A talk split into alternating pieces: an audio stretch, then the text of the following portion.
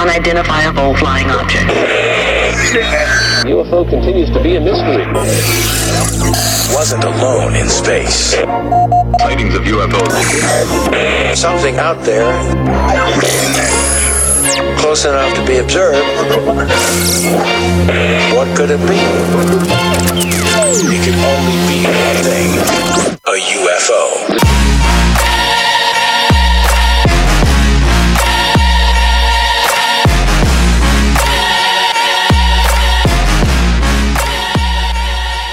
Ladies and gentlemen, welcome to episode 107 of UFO No. Your break from the propaganda, the bad news, the treasonous politicians. Time to get elevated and speculate about Travis Walton. That's right, Travis Walton. I bring this one up a lot. A lot.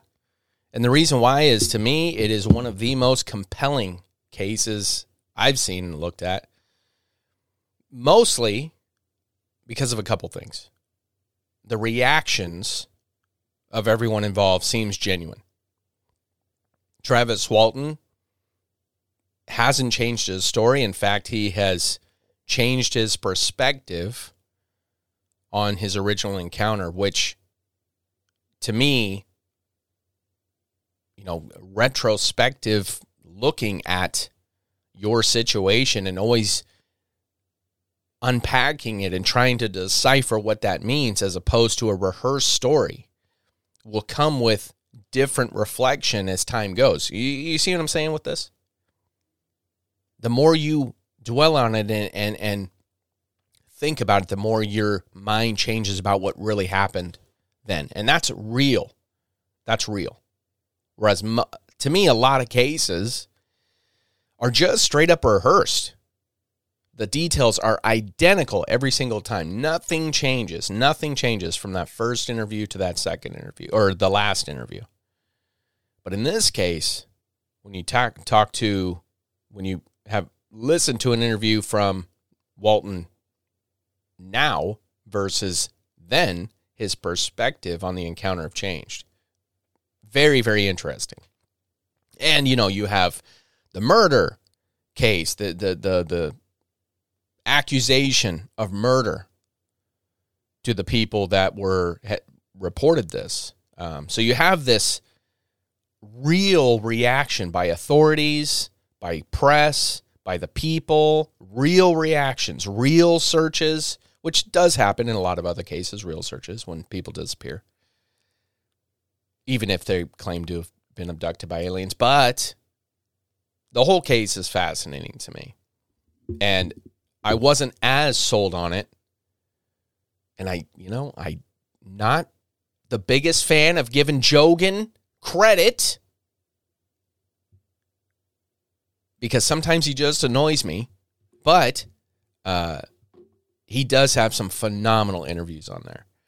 Uh, and one of them is with Travis Walton. And the interview they do is a little bit flighty here and there. Travis seems to be, in my opinion, nervous. So he's he's all over the place. Doesn't make eye contact. There's there's a lot of things to pick on there. And some of the things he says towards the end of the interview get a little, in my opinion, a little out there. It's all a little out there, really, if you think about it. But his to me is very compelling. So we're going to get into it and uh, we're going to go through it. But I want to thank you all for joining the show. I'm in the stratosphere, baby. Cruising around 118,000 feet and it's clear skies.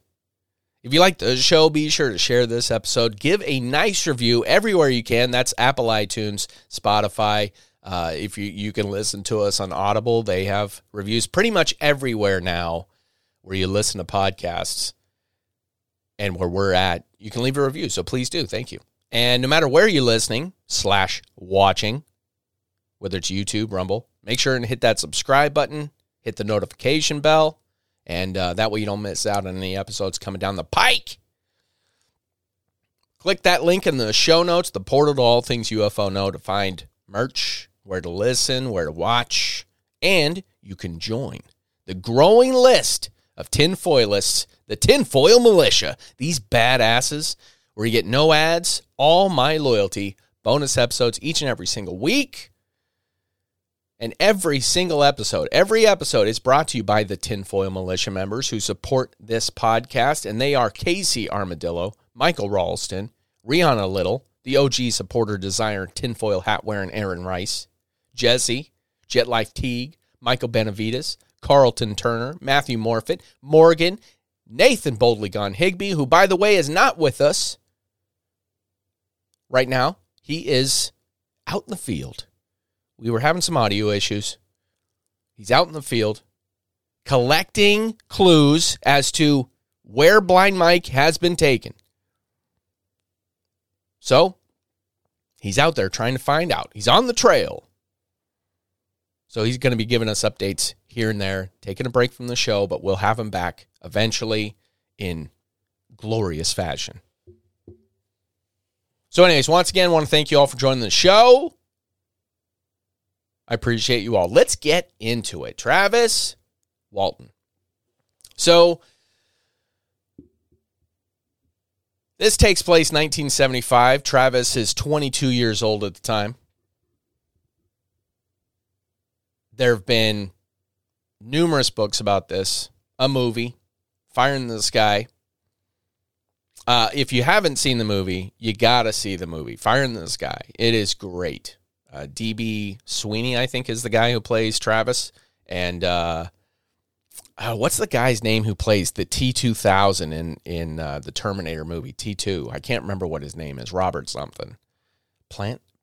I keep going. Robert Palmer. No, I keep going musicians. I'm pretty sure I'm thinking of musicians. Anyways, because I keep wanting to go Robert Plant. No. Roger Waters. No. So the Fire in the Sky movie does a great job.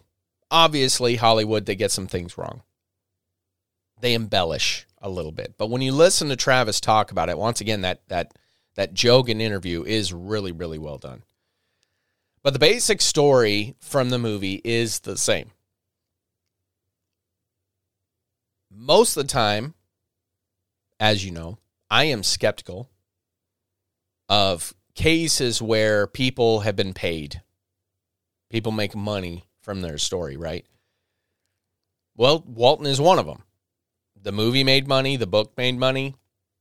But like I pointed out, there's things that are different about this case. The reactions of everyone involved is so, to me, so natural that it's hard to lie about things like that. And the turn of events that took place from them reporting, being investigated for murder, how the police didn't originally think that it was murder, but eventually started to believe that due to the length of time that Travis was was missing for. Uh, but there's some other things we're going to point out that do, as every case, make it murky. So let's start digging through.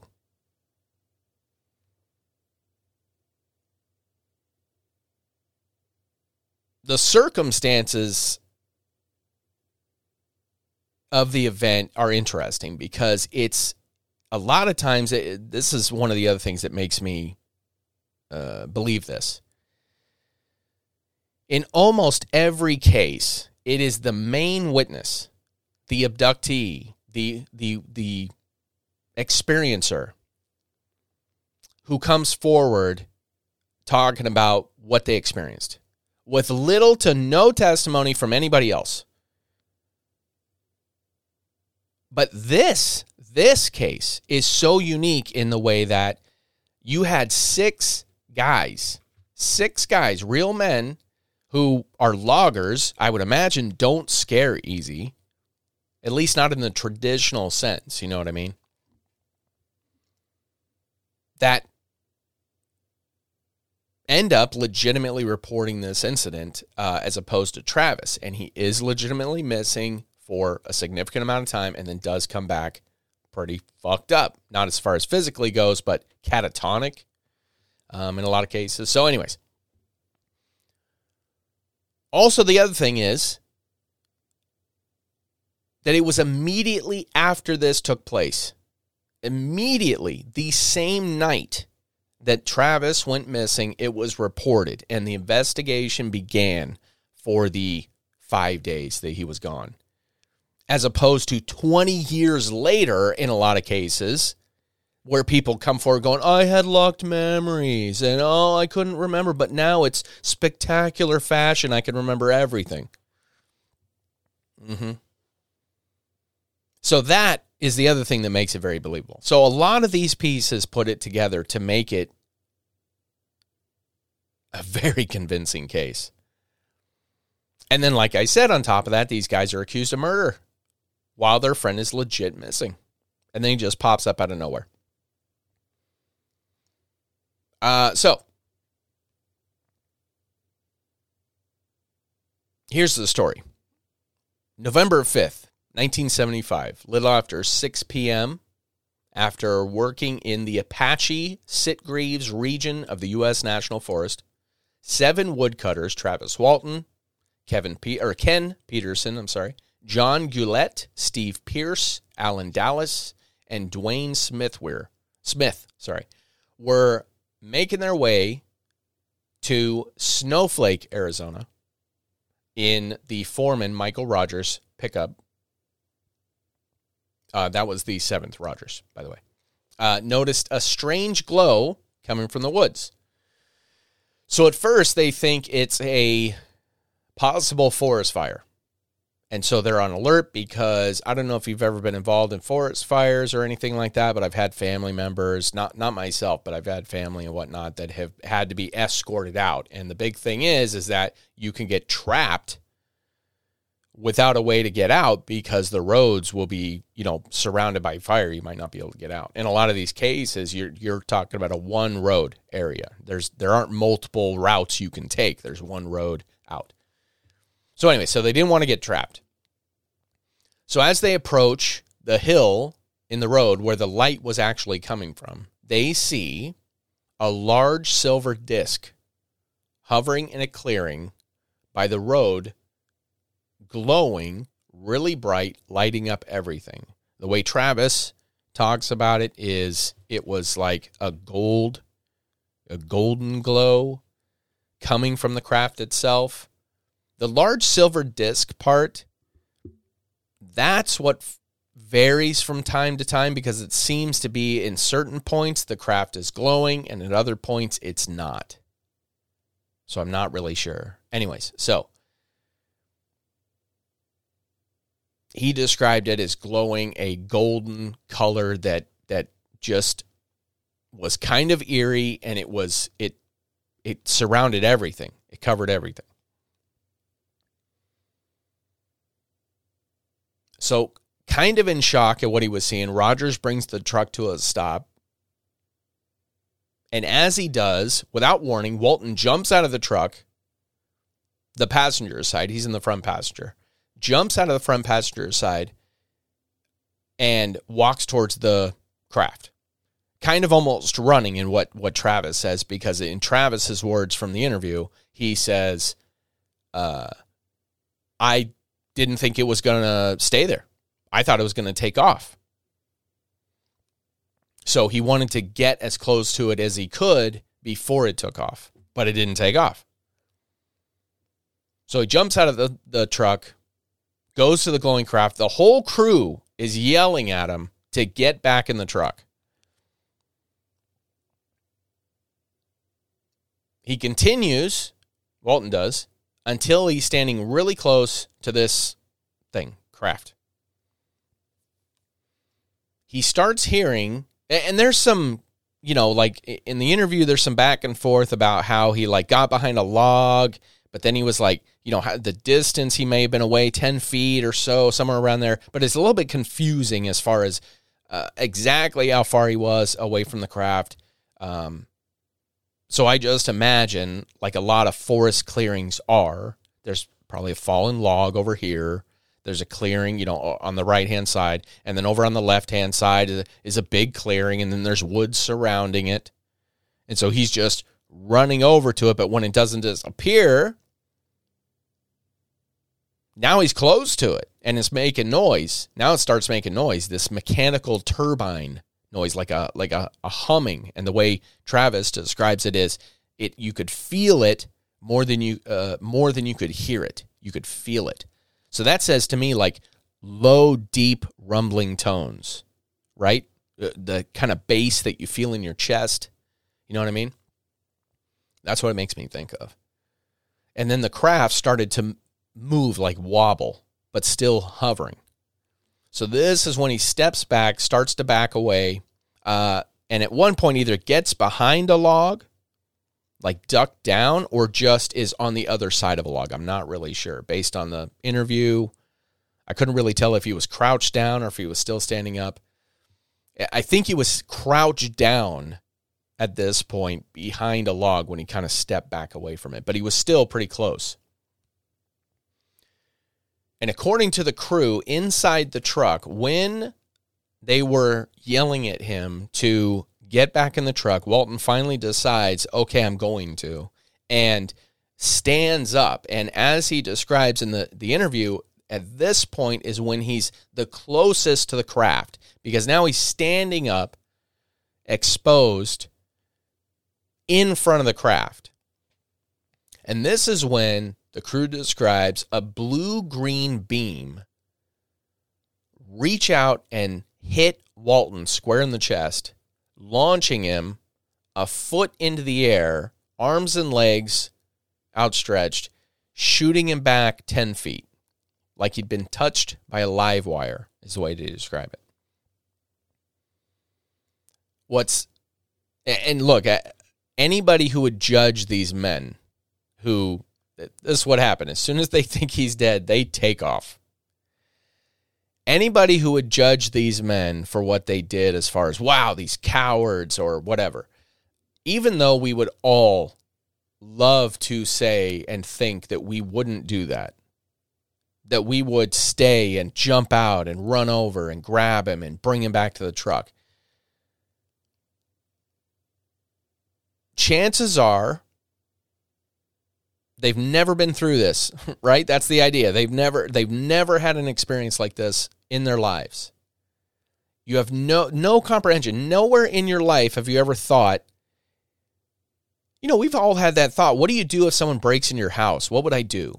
What would I do if I'm if I'm eh, you know, if I'm crossing the street and I think a car's about to hit me? We've all kind of had these thoughts, or at least I have as far as like, well, what would I do in that situation? Oh, I'm going to try and jump or I'm going to try and do this. I don't know. I have. I'm paranoid. But I, I think about these things like, well, what am I going to do if this happens? So that way I, I kind of feel somewhat prepared, right? Well, in what world are you going to be like, man, if a UFO ever comes down and my buddy jumps out and tries to go over and meet it and gets hit by a laser, I'm gonna I'm gonna make sure and jump out and go grab them. Okay, so I don't think they've ever had that inner monologue with themselves. So it's hard for me to judge these men for what how they reacted. I would like to say I wouldn't do that. I wouldn't take off and run, but they did. They just sped off. Boom, take off. But they're already in the truck. It's not a hard thing for his foot to just go down on the gas. It's very quick reaction. So it's not like it took a bunch of moves for them to do this. It just was a very quick reaction of a stiff leg. Uh, so that that's very natural reaction. No one's sure what happened during this time because keep in mind, Walton is unconscious as far as they know, dead. But we know better. But they think he's dead. But we know at least he's unconscious. They're away from the scene. So they're not seeing the craft, they're not seeing Walton, they're not seeing anything. So because of this, no one knows what happened. If these creature, if that something somebody came out of the craft and collected him, if he was scooped up by a tractor beam, if he was nobody knows. I was thinking of another one, then I couldn't think of it. Nobody nobody knows what happened. But either way, they get a little ways down and the Foreman Rogers decides, nope, we're going back. And they all like, okay, go back. So they go back, and Walton's gone. the craft is gone. Now think about it doesn't say like how far down the road they got. In the movie, it shows that they just took off. It doesn't show that they went back at all. In fact, the very beginning of the movie just shows a truck running down the road. It doesn't show like anything what actually happened. It's it's a flashback. But they definitely went back. That's according to them. That's according to, well, them. Eh, You know, it's interesting because now that I think about it, since Walton was gone and only the guys, it makes me wonder if if they maybe they did go back, maybe they didn't. Because who knows, right? Maybe they just said that because they didn't want to look like cowards. Either way, that's pure speculation because according to them, they went back to retrieve their friend, but he was gone, so was the craft. So that's when they go ahead and um, they start freaking out at this point. he's gone. I mean, they were freaked out before, but now that he's gone, panic sets in. So they drive to a shopping center. Now, what's interesting in the movie, it's a restaurant. Again, Hollywood, whatever. I don't know why it made a difference to them that it was a restaurant versus a shopping center. Because to me, wouldn't you want to be accurate with it? So why change it to a restaurant? How does that help production instead of a instead of a shopping center? Couldn't you find a shopping center? Anyways, uh, they go to a shopping center in the nearby town of Heber or Heber. Uh, I think it's Heber. And the exact time frame varies a little bit, but sometime between 7:30 and 8 is when Ken Peterson calls the local police. So this is um, hour and a half, two hours after the incident, supposedly. Um, Ken Peterson calls the local police, uh, getting in touch with Deputy Sheriff Chuck Ellison, that one of their crew has gone missing. And Ellison goes out to meet him. When he shows up, the men are all visibly distressed, some of them pretty close to tears. Travis goes into this weird tangent about how one guy was pissed about how they sh- they said that he cried. I mean, you know, like first for one, I don't as Travis, I'm not Travis, but as somebody who's trying to relay a story, I don't see how that helps or anything. I don't see how it helps anything to add depth to anything, clarify anything. It do, it doesn't clarify anything. That you know, oh, he was upset that uh, we said that he was crying. So I would have left that out if it were me. But at the same time, if he's all about truth, all about transparency, then it's all about oversharing, right? So that's that was definitely an overshare. Uh, anyways, some of them close to tears. So Ellison is shocked by what they tell him. He's stunned, speechless, uh, quiet for a moment, thinking there's no way they're telling the truth. But later on, he stated if they were acting, they were awfully good at it. And I'm sure, you know, as a cop, they see a lot of, uh, you know, what is it? False honesty, you know, like trying to fake being honest, trying to fake being a good person. That's what, you know, a lot of criminals do. I, you know, look, I did that when I tried to get out of trouble, be like, play it off. Things like that. That's what you do. So, anyways, they can see through a lot of that. So he isn't sure what to think. Not sure what to do now. So he contacts uh, the other sheriff, Sheriff Gillespie, his superior. And Gillespie tells him to have the guys remain there under supervision until he gets there. So around 9 p.m., Gillespie, along with police officer Ken Copeland, show up at the shopping mall, and the six men are starting to get really nervous because now there's two sheriffs there. There's a, another cop there.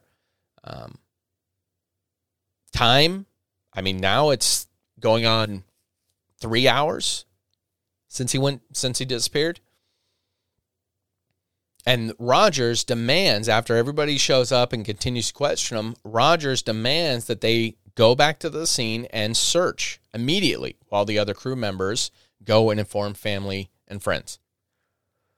So, being nighttime without any police search dogs, several officers, along with Rogers, Peterson, and Dalis, search the area. No sign of Walton or any sign of anything else that they were describing. You know, a craft, any signs of a landing anywhere, nothing.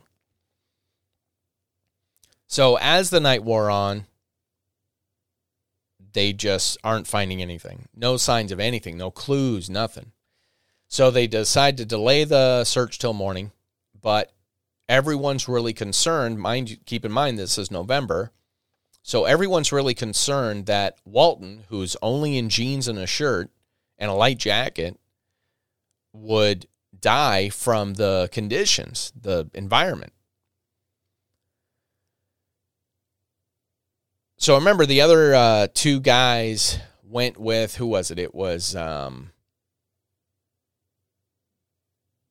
it doesn't say who is it. Roger Demandis. Uh, anyways, um, the other guys go and tell the family, and they end up telling Walton's brother Dwayne who lived in Glendale, about three hours away, who ended up driving down. And they tell his sister, he had a sister named, what was it, Grant? I think is her name. Tells her, notifies his mom, all the family, friends, all that. The next day, November 6th, they go out, search the area again. This time they got more people. But again, no sign of Walton. Police start to suspect that the UFO story is actually a cover up for some kind of an accident, potentially homicide. So after a few days, news gets out to the reporters from the tabloids and newspapers, along with UFO investigators.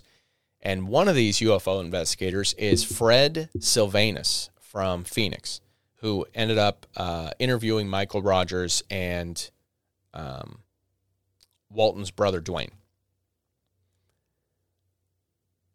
They mostly use this moment, this interview, to criticize the police, uh, that is Dwayne and Michael. Instead of explaining, which I understand their frustration, but instead of explaining the situation and the incident that occurred, they spent most of the time criticizing the police for not making more of an effort to find Travis because they were thinking there was foul play at foot. But one of the things that Rogers had mentioned, and I'll get into more detail about this a little bit later, but he had said that he wouldn't be able to fulfill his logging contract because of this happening. You know, Travis going missing, they had a time frame, a deadline that they had to meet for this logging contract and that they wouldn't be able to get it done. And that led some people to believe that the incident was potentially staged to get an extension on this contract. But again, I'll go into that a little bit later. So Dwayne tells Fred, the UFO investigator, that along with his brother, Travis, they believed in UFOs and that he had seen a UFO himself 12 years previously and even made a pact to get as close as possible if either of them saw one. So that's the reason why Travis jumped out of the truck and tried to get as close to as possible. He told his brother, if we ever see one, that's what we'll do. This, again, got used against them a lot. So the interview that Rogers gave, criticizing the police and about the logging contract was used against them. The fact that Travis and Dwayne were UFO believers that you got used against them a lot. And from a skeptic's perspective, I absolutely 100% agree. That is suspicious because as I've pointed out in the past, it makes you want something to happen. So you, you know, the potential for you of conjuring something. The brain is powerful. Hallucinations occur. There's all kinds of drugs pumping in your body. We know this. We know that there are incidents of people in all kinds of situations of seeing things they didn't see having things happen to them that didn't really i mean it physically manifested itself but it was from something that the, the greatest one I, i've talked about is the guy that uh, was in a drug trial that had an overdose reaction told that wasn't told that he was on the the placebo side of it but had an overdose and then was told in the emergency room oh you have a sugar pill and then snapped right out of it. The power of the brain because he believed he was having an overdose so again, that's what makes it skeptical. And, and, like I said, I totally agree with that. It shows personal bias. You want to have an experience, so you're going to have an experience. And again, possible motive to create a scenario. Who knows? But the fact of the matter is, he was really missing. And the rest of the guys, the rest of the crew, the only guys that were there, not Dwayne, didn't have a pact to make contact with UFOs or necessarily even believe in them. Plus, they were begging Travis to get away from it. Panicked when he was hit. All natural reactions, like I talked about. And there's six of them that all saw the same thing. All right, now let's look at the logging contract angle because this is interesting. And this is something that never gets brought up. Never gets brought up. And it is interesting. I'm not saying it doesn't make it true or that it's enough, but it is interesting. So, the timber thinning contract that Michael Rogers had with the U.S. Service uh, Forest Service meant that they were responsible for thinning over 1,200 acres in the Apache Sitgreaves Forest. Rogers had significantly undercut the bids by other companies because he had a small crew, which put a lot of pressure on them to do a lot of work in a small amount of time uh, compared to a larger company. But by the summer, it was obvious it was not, they were not going to meet the deadline. So he already had an extension going on this contract, meaning that at this point, if he failed, he would get fined. Not only would he get fined,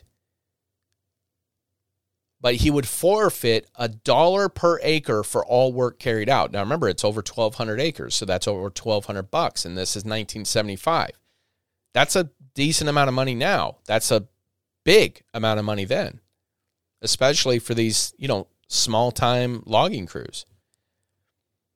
So that's all motive. If we're looking at it as a as a murder case, right? That's motive. The deadline was November 10th. It was now the 6th. And another extension meant more fines, meaning he couldn't pay the crew, let alone all the expenses, and winter is coming. Winter is coming. So, all of that adds up to motive for sure. But all these other things make it very compelling. So, anyways. So, a lot of skeptics bring up the fact that he could have staged an event to have their contract voided and receive payment in full due to circumstances beyond their control. But there have been interviews with Forest Service people about these contracts where they have been asked this question, not to Travis, not to other people, but to um, from investigators to the Forest Service people. And they've all said the same thing, which is he wouldn't gain much. It, that's a lot to go through simply to get another extension or to just make the money, which would be, you know, not, I mean, not a huge amount of money compared to, I, I don't know. I, it just, the way they made it out is they made it out that it would be a lot of work to go through to stage an event for such a little payout as to just fulfill, not have to fulfill the contract. You know, so it didn't seem as big of a motive as it might appear. But who knows? People do things for crazy reasons. But anyways, those are all those are some of the reasons why it's it still remains very murky is these types of things. So anyways, as the days go on, we're talking about 5 days here. Several unsuccessful searches the suspicions of murder against the crew members was very real, very, very real.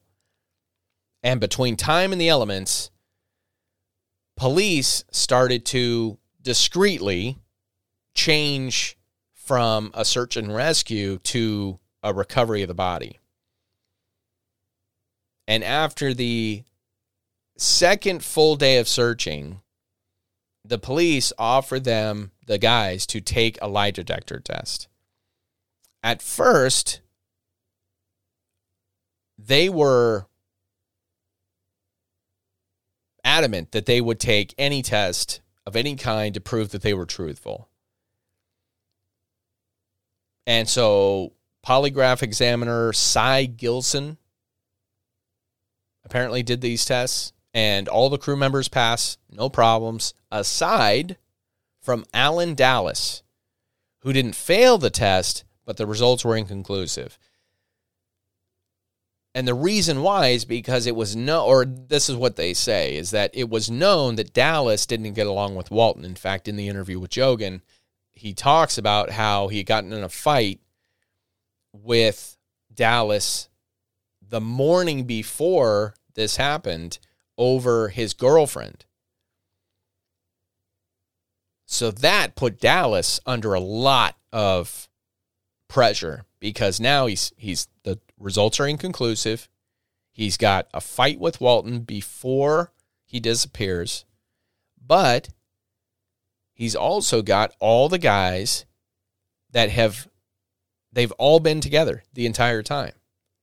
So there was no point when Dalis and Walton were technically like by themselves, where Dalis could have, especially after he gets hit, they see Walton there, then all take off and then go back and he's gone. There's no point where Dalis is by himself where he could have done any of that. Excuse me. And why not just give up Dalis? If it was really that Dalis had done something to him. Why would the other guys claim this whole big scenario instead of just give up Dalis? So, anyways. But despite the efforts of the crew members, the lie detector tests, all this, the police singled him out as being responsible for Walton's death, even without a body. So, they're starting to put together the murder case against Dalis. And just after midnight, November 10th, Walton's sister, Grant, got a phone call from Travis. He sounded confused, panicked, disoriented, and he was at an Exxon station somewhere nearby. So Grant's husband, uh, they don't have a name for him some reason. Apparently, he's not important enough to have a name. We're going to call him Doug.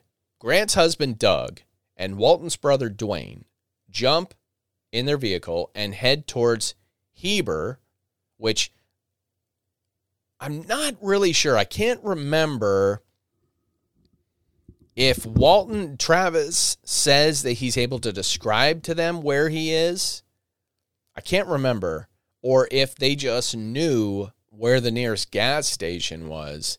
And in the movie, they're just driving around looking for him and they pass a gas station and he's there. Um, and maybe there was a small amount of payphones, so they just knew where one would be. I, I'm not really sure exactly how they knew where he was. So it could be any one of those. Travis described where he was, so that's how he got they got there. Or there was a limited amount of payphones in the area, so that's how they knew where he was, or something like that. Uh, so, anyways, in the book, there's a book, uh, like I mentioned in the beginning, The Walton Experience that's kind of where the movie came from and all that. It's the first really publication of Travis's experience. He talks about his first memories after waking up following his disappearance. He says he regained consciousness lying on his stomach. The air was cold. He was instantly awake. In the interview with Joe Rogan, he said he could feel the cold seeping in through his clothes. He noticed a bright light on the bottom of a curved, gleaming hull, the mirrored outline of a silvery disk around 40 feet long, hovering somewhere over. Then the object shot vertically into the sky and was gone. After taking Walton to his mom's house, his brother Dwayne took him to a hospital in Phoenix. And at first, everyone was resistant. All the family was resistant, apparently.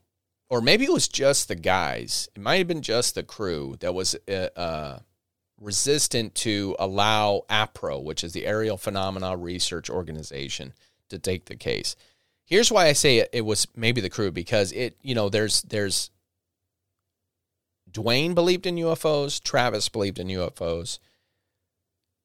There's people that say that know the family that say the whole family believed in UFOs. So if that's the case, I can't imagine that they would be opposed to a UFO research group investigating the case. But that's what the reports say that after initial resistance, they let him. So I'm thinking it was the crew because they're the ones with the experience. You know what I mean?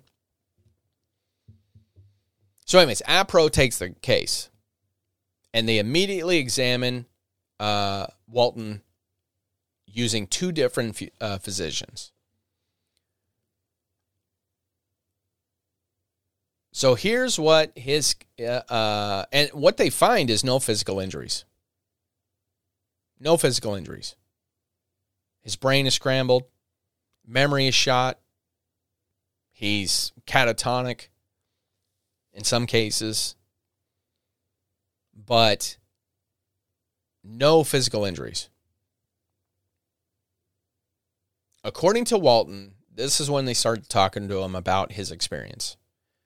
According to him, the last thing he clearly remembered was being hit by this beam of light. And then the next thing he knew, he was on a flat surface like a reclining bed. And he noticed the air was heavy and damp. He also had pain all over his body. And there was a light shining on him above, from above. And as he describes, each breath was difficult and painful. At first, he thought he was in a hospital somewhere. Then he, he notices three figures standing around him, each wearing an orange jumpsuit. The jumpsuit thing always stands out to me because what do astronauts wear? Jumpsuits. Like if you go and you look at pilots, you go and you look at astronauts, they're all wearing flight suits jumpsuits, right? Sometimes blue, sometimes, not oranges, generally like uh, prison. So maybe these were prison inmates. But, anyways, I, my first thinking is future humans. But that's me. It's not my experience. Anyways, let's continue on. I'll get into a little bit more. So, they're all wearing orange jumpsuits, and it was obvious to him that they were not human. They were about five feet high, big bald heads, and round eyes, big round eyes. And as he describes now, a pretty typical alien. And he gets a surge of adrenaline. He's panicky. Walton jumps down from the table, starts shouting at these creatures, warning them to stay away. He reaches back, picks up a glass type like cylinder from a shelf, and is swinging around at these three creatures. They end up backing away, leave the room.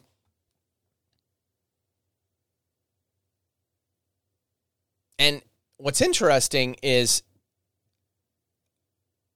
uh, you, when you look at the book and you you listen to some of the interviews later on, the one thing that changes a little bit is the description of what happened after he left the initial room.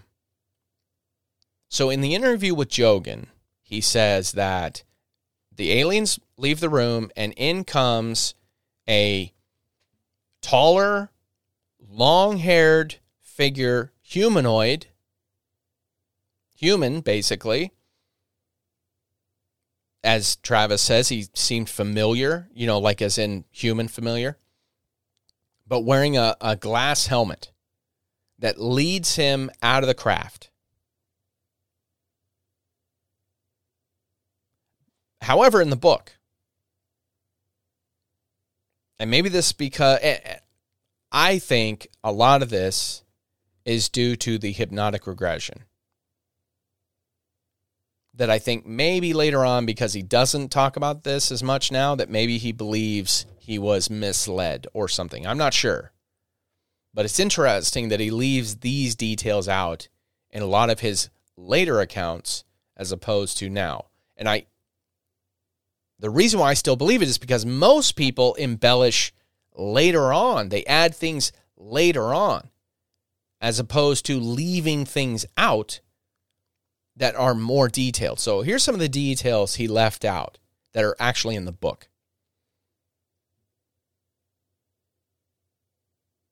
He goes down a hallway and finds himself in a round room with a strange chair in the middle of the room. He goes over to the chair, and as he's moving around the room, before he gets to the chair, lights are coming on all around him. He goes and he sits in the chair, and when he does, lights come on all around the room, reminding Walton of what he describes as a planetarium ceiling. Right? He didn't say any of that in Joe Rogan. I, have seen a bunch of interviews with him. He didn't say any of that. But it's in the book. And so it's fascinating. And it's also not in the movie. So it's fascinating that I wonder, it makes me wonder if he realized later on that that didn't happen or something. So, anyways, continues on. The left hand arm of the chair had a single short, thick lever with an oddly molded handle. I don't know what that means, oddly molded. Uh, I don't know if it was shaped like a dick. I don't know.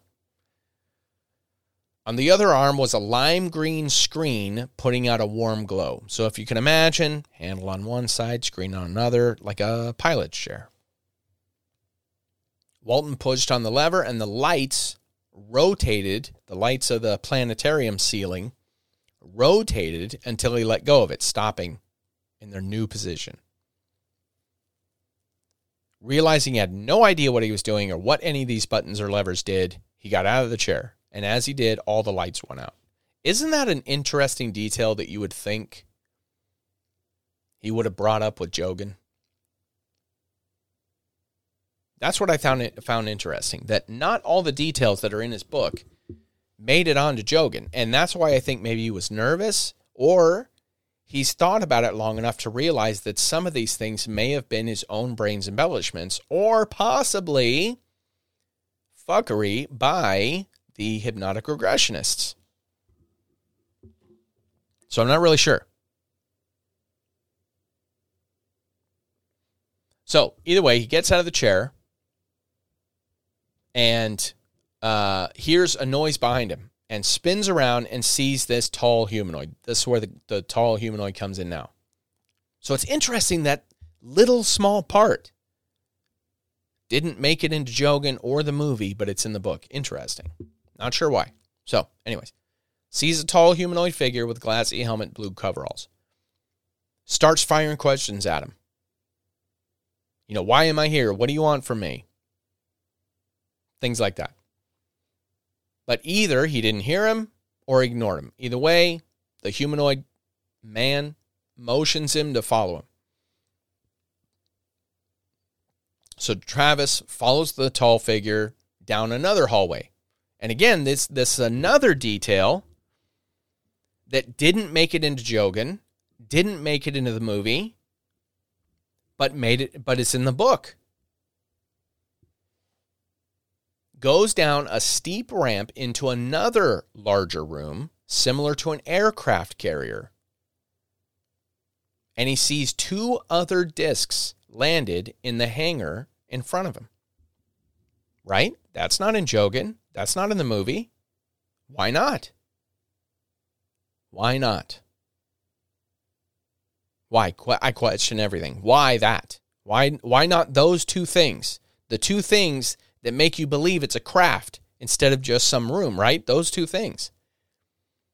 Otherwise, you, you don't really know like as in the interview with Joe Rogan, Jogan asks him, "So were you in the craft? Do you know where you were? Were you in the craft that they zapped you from?" And even he says, "I'm not really sure." Right? So isn't that weird? I find that very odd.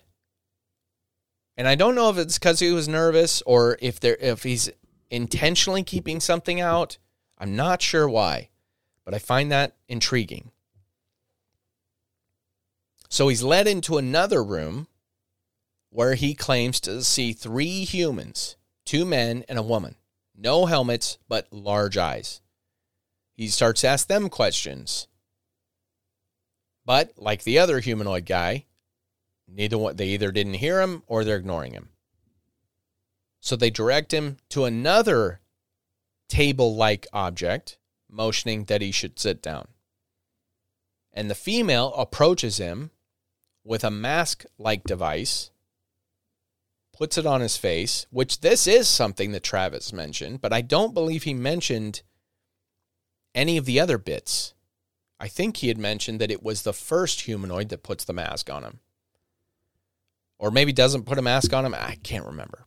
I'm pretty sure he put a put a mask on, but it didn't have any wires connected to it, is the way he describes. Puts the mask on his face, and a second later, he's out. So then Travis claims that uh, he wakes up. Next thing he wakes up, he's on his stomach outside the gas station. Then, still confused, Travis goes to the payphone. And in his mind, he believed he'd only been missing for a, a few hours. It wasn't until his brother got there and told him that he'd been gone for five days that he realized. there were theories that circulated after he reappeared that he may have been attacked and drugged. Instead of abducted abducted by aliens that he was attacked and drugged and woke up at an unknown hospital and due to his general confusion made him believe his surroundings were this spaceship or whatever. But there were no signs of him being attacked. Again, no physical injuries, no drugs in his system.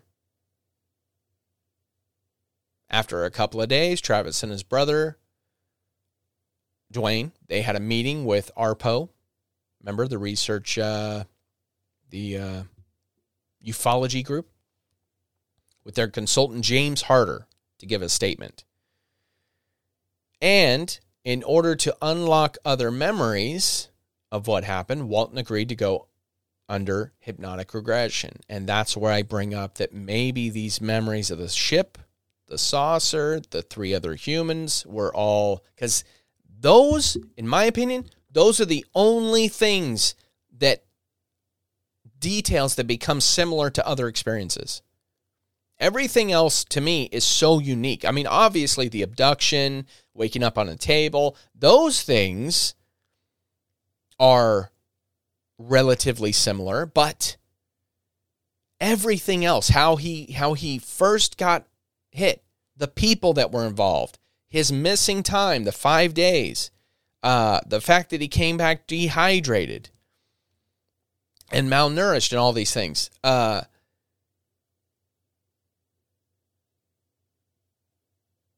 that's what is so unique to everything else. And so then you have after hypnotic regression, I believe, is when these ideas of the hangar with the other crafts, everything that tied it into being a spaceship. You see what I'm saying? Otherwise, what is it? It's just a room. It's just a room with a table with three beings and, and another being. That would be four beings. Anyways, but that's all it is. It doesn't say spaceship, it doesn't scream alien, nothing.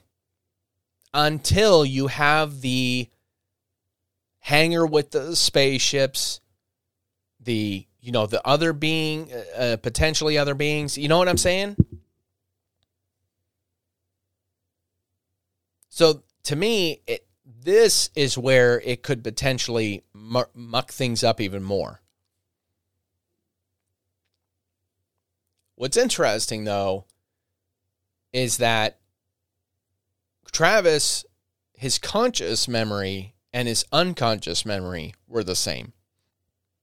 So a lot of times, you know, that's why I don't believe the unlocked memory thing in this case because they were the same. He didn't have locked memories.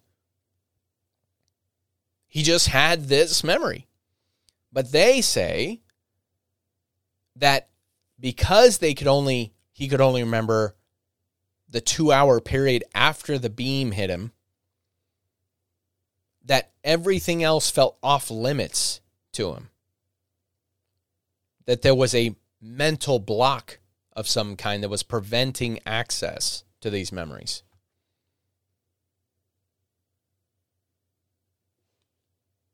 So let's go over some of the actual evidence that supports this as a real case. Um, he had full five days worth of beard growth. He was significantly malnourished and dehydrated. But what's very interesting is the fact that he had elevated levels of electrolytes in the blood which would normally be the case if he had uh, literally starved for a long time. He would have had elevated levels of electrolytes, but he didn't. So if he had been starved, malnourished, like dehydrated completely for that full five days, so that means what they're saying is it would seem that whoever or whatever took Walton and wherever they took him, they gave him the appropriate fluids to prevent any long term damage during that time. That is confirmed. So that is very, very, very interesting. But again, to me, does not scream aliens. I mean, our medical industry does that. So anybody with medical knowledge could do that. Now, it's claimed You know, after the fact, of course, it's claimed that there were other sightings on November 10th, um, suggesting that there was a craft that dropped him off, right? Several hours before Travis was returned. So, again, kind of leading to the idea that, that these witnesses saw the craft that later dropped Travis off. But here are the examples an unknown witness from an unknown location reported seeing a V formation of orange lights over her house, waited to see if the lights would return, then blacked out. Her next memory was sitting in a large chair in a strange room with dim lights all around her seeing several human figures walking back and forth through a doorway. The next she knew, she was back in her home, things like that.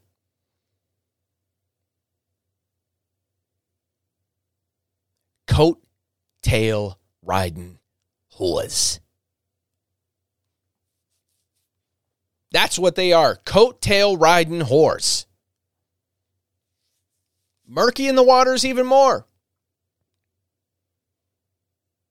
But then here's this reports from Minot Air Force Base in North Dakota about a bright star like object the size of a car moving across the, side, uh, the sky, about 1,000 to 2,000 feet high, no noise. But where's North Dakota from Arizona? About 1,500 miles away. Now we've talked before about how, you know, if time travel and and, you know, space travel, you know, the fact that you can just fold space and time, you could, you know, distance doesn't mean anything.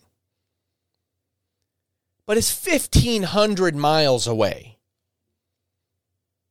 And they're trying to tie this together. And then a few sightings from Canada over 1800 miles away. They're trying to tie this together. I'm not buying that.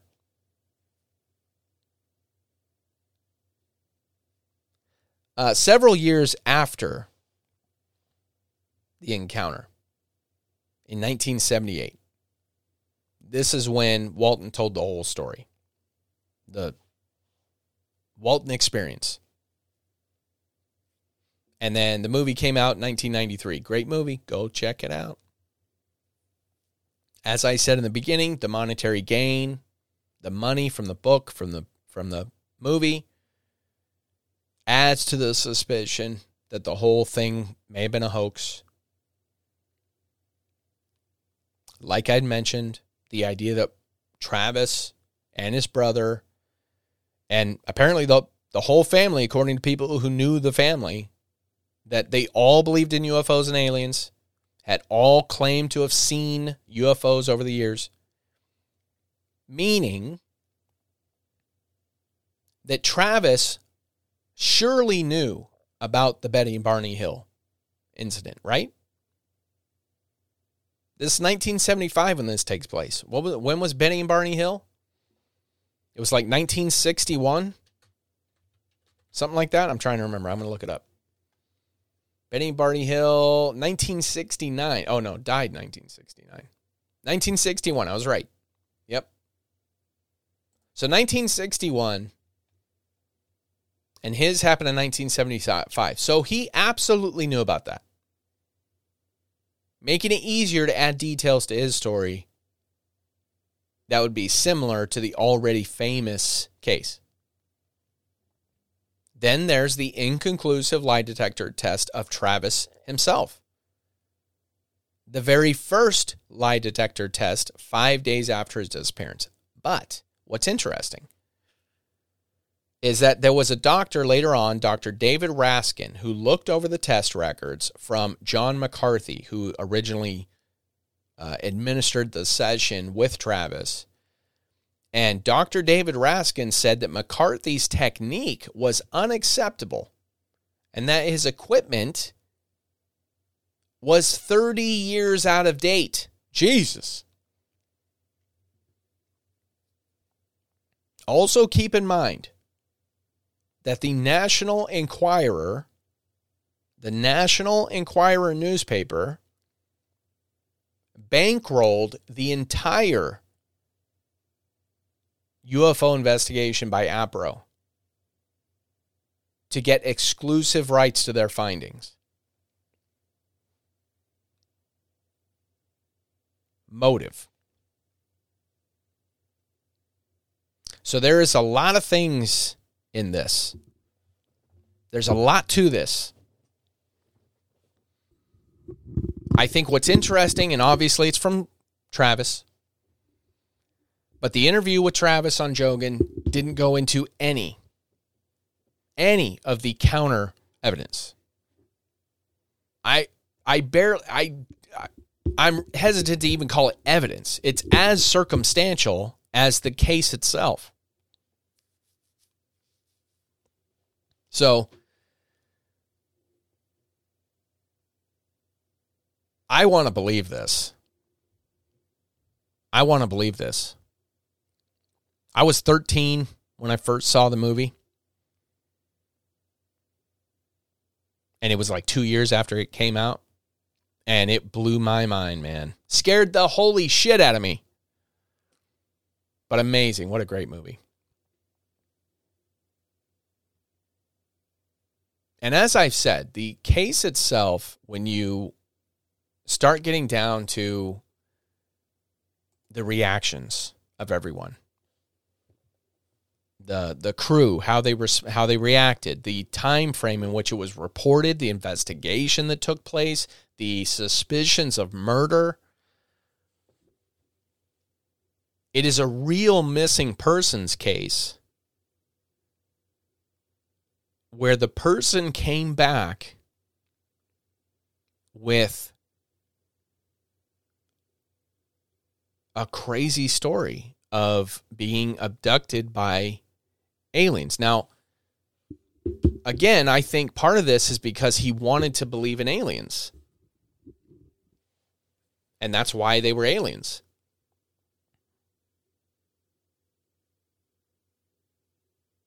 But maybe it wasn't. I, I still let's think about it from this perspective. You know, he goes into like, oh, you know, lightning strikes in that area, and maybe they were collecting those, and there's some overgrowth uh, by uh, of the trees, uh, but that's never been really substantiated, at least from what I can see. Uh, he didn't bring any evidence with him, you know, when he came on the show, which is what absolutely what I would have done. But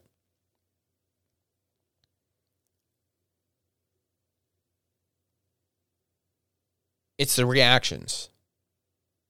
It's the reactions for me. That's what does it. The real missing persons case mixed with the reactions of everyone. That's what really does it for me. His telling of it, his perspective of it at the time was that he was being attacked. That they were trying to, you know, once again, as he even points out, culture isn't very kind to aliens. so the idea is they are all bad, want to, you know, want to test on us and experiment on us, you know, steal our livers and our tongues and do whatever, but probe our buttholes. But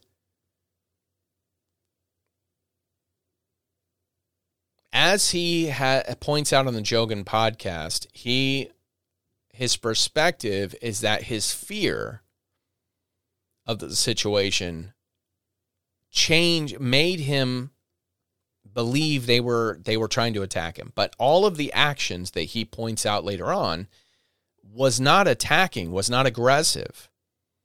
They seemed to be trying to calm him down. They seemed to be trying to help him out repair him. And because of his fear they weren't able to do so. So they backed out of the room and brought in somebody more familiar to him that led him out. That then they put him under and apparently fixed him then. Whatever this pain was that he was having, which could have been from the blast, that he says may have been, and I, I find this very plausible, may have been if it was a futuristic craft, a spaceship of some kind, a defensive mechanism by the craft, or some extension of energy because he's energy and he got too close and so it you know like lightning it met him halfway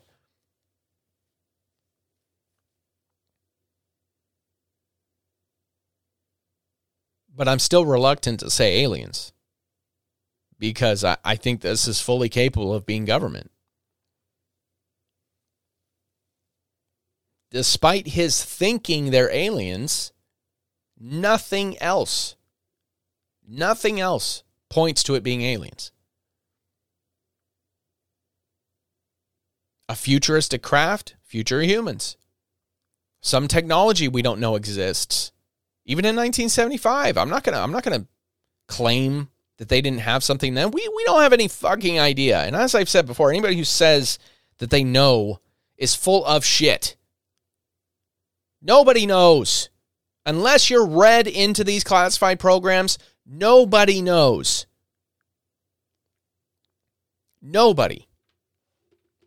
So that there, there was no possible way anybody knows what they had then or what we have now. No way. It seems improbable to, that that in 1975 there would be a goldish glowing craft sitting in a meadow on the top of a mountain. But let's think about this. A remote area in which to study Earth. Future humans that are what for whatever reason low on resources, I don't know, coming to Earth to study things. They decide, oh, this is a, a small area that there's nobody here. Well, they missed the small crew of seven individuals that happen to be coming down that road at that moment. Maybe. Maybe. Or as we know about government, who is incredibly incompetent and stupid in so many ways, but yet in so many other ways, diabolical. Then maybe they just, due to their poor recon, they got in there and uh, didn't realize that there was a crew of loggers.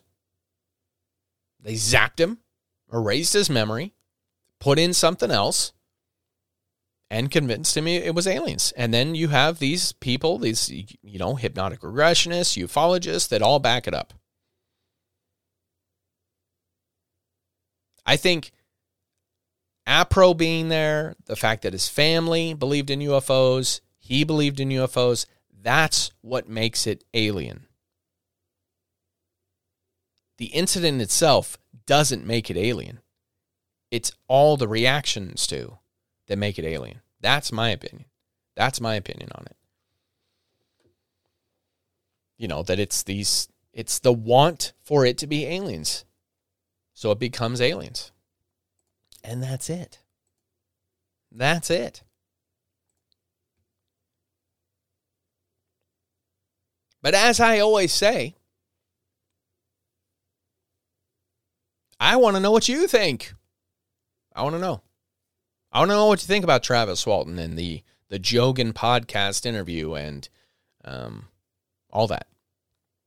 What do you think about this? Did you learn something today in this? Uh, did I tell you something you didn't know, or or uh, is it all stuff you knew? Or am I missing stuff? Is there stuff I'm missing? Please tell me. Please tell me. I don't want to miss out. And if there's other things I should know, if there's stories that you think I should be on to, if there's news you think I should be on to, if there's things coming down, if uh, you know, change my mind, please change my mind, please.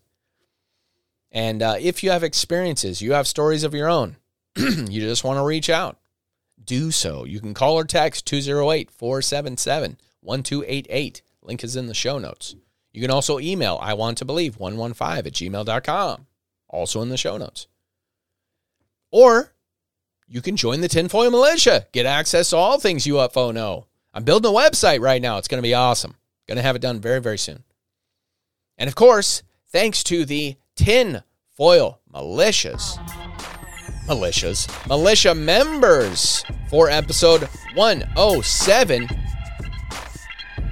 Casey Armadillo, Michael Ralston, Brianna Little, the OG supporter, designer tinfoil hat wearing Aaron Rice, Jesse, great friends and girlfriend of Edwin, who's got a great podcast, Jet Life Teague, Michael Benavides, Carlton Turner, Matthew Morfitt, Morgan, and our very own Nathan Boldly Gone Higby.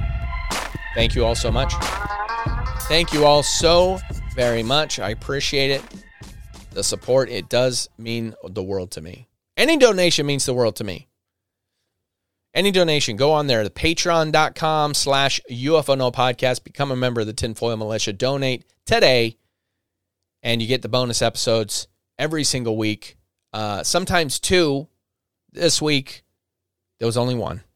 I got family coming in town. You know, it's the holidays. It's going to be tight, people. It's going to be tight. Speaking of holidays, I hope you're all ready for Christmas. It's right around the corner, y'all. You're out of time. Plus, you get a regular episode. This one comes out on Mondays for the normies. Hello, normies. My general shout outs to my peoples, the Black Coast Killer Band out of the UK, Wet Wired, their brand. Thanks for the shout out, guys. Casey Lee Ski, Ridiculous Patronus One, Your Scented Memoried, Gigi Holland, the Slime King plays, my sister Christy, and the whole family, Jesse, Zoe, Emma. Thanks for listening. Uh, and of course, remember, go get merch. Become a tinfoilist. Join the cool kids. And remember, well, wrong one. remember, stay elevated. Keep your eyes to the skies and watch out for the government. Remember, they're shisty bastards. Bye bye.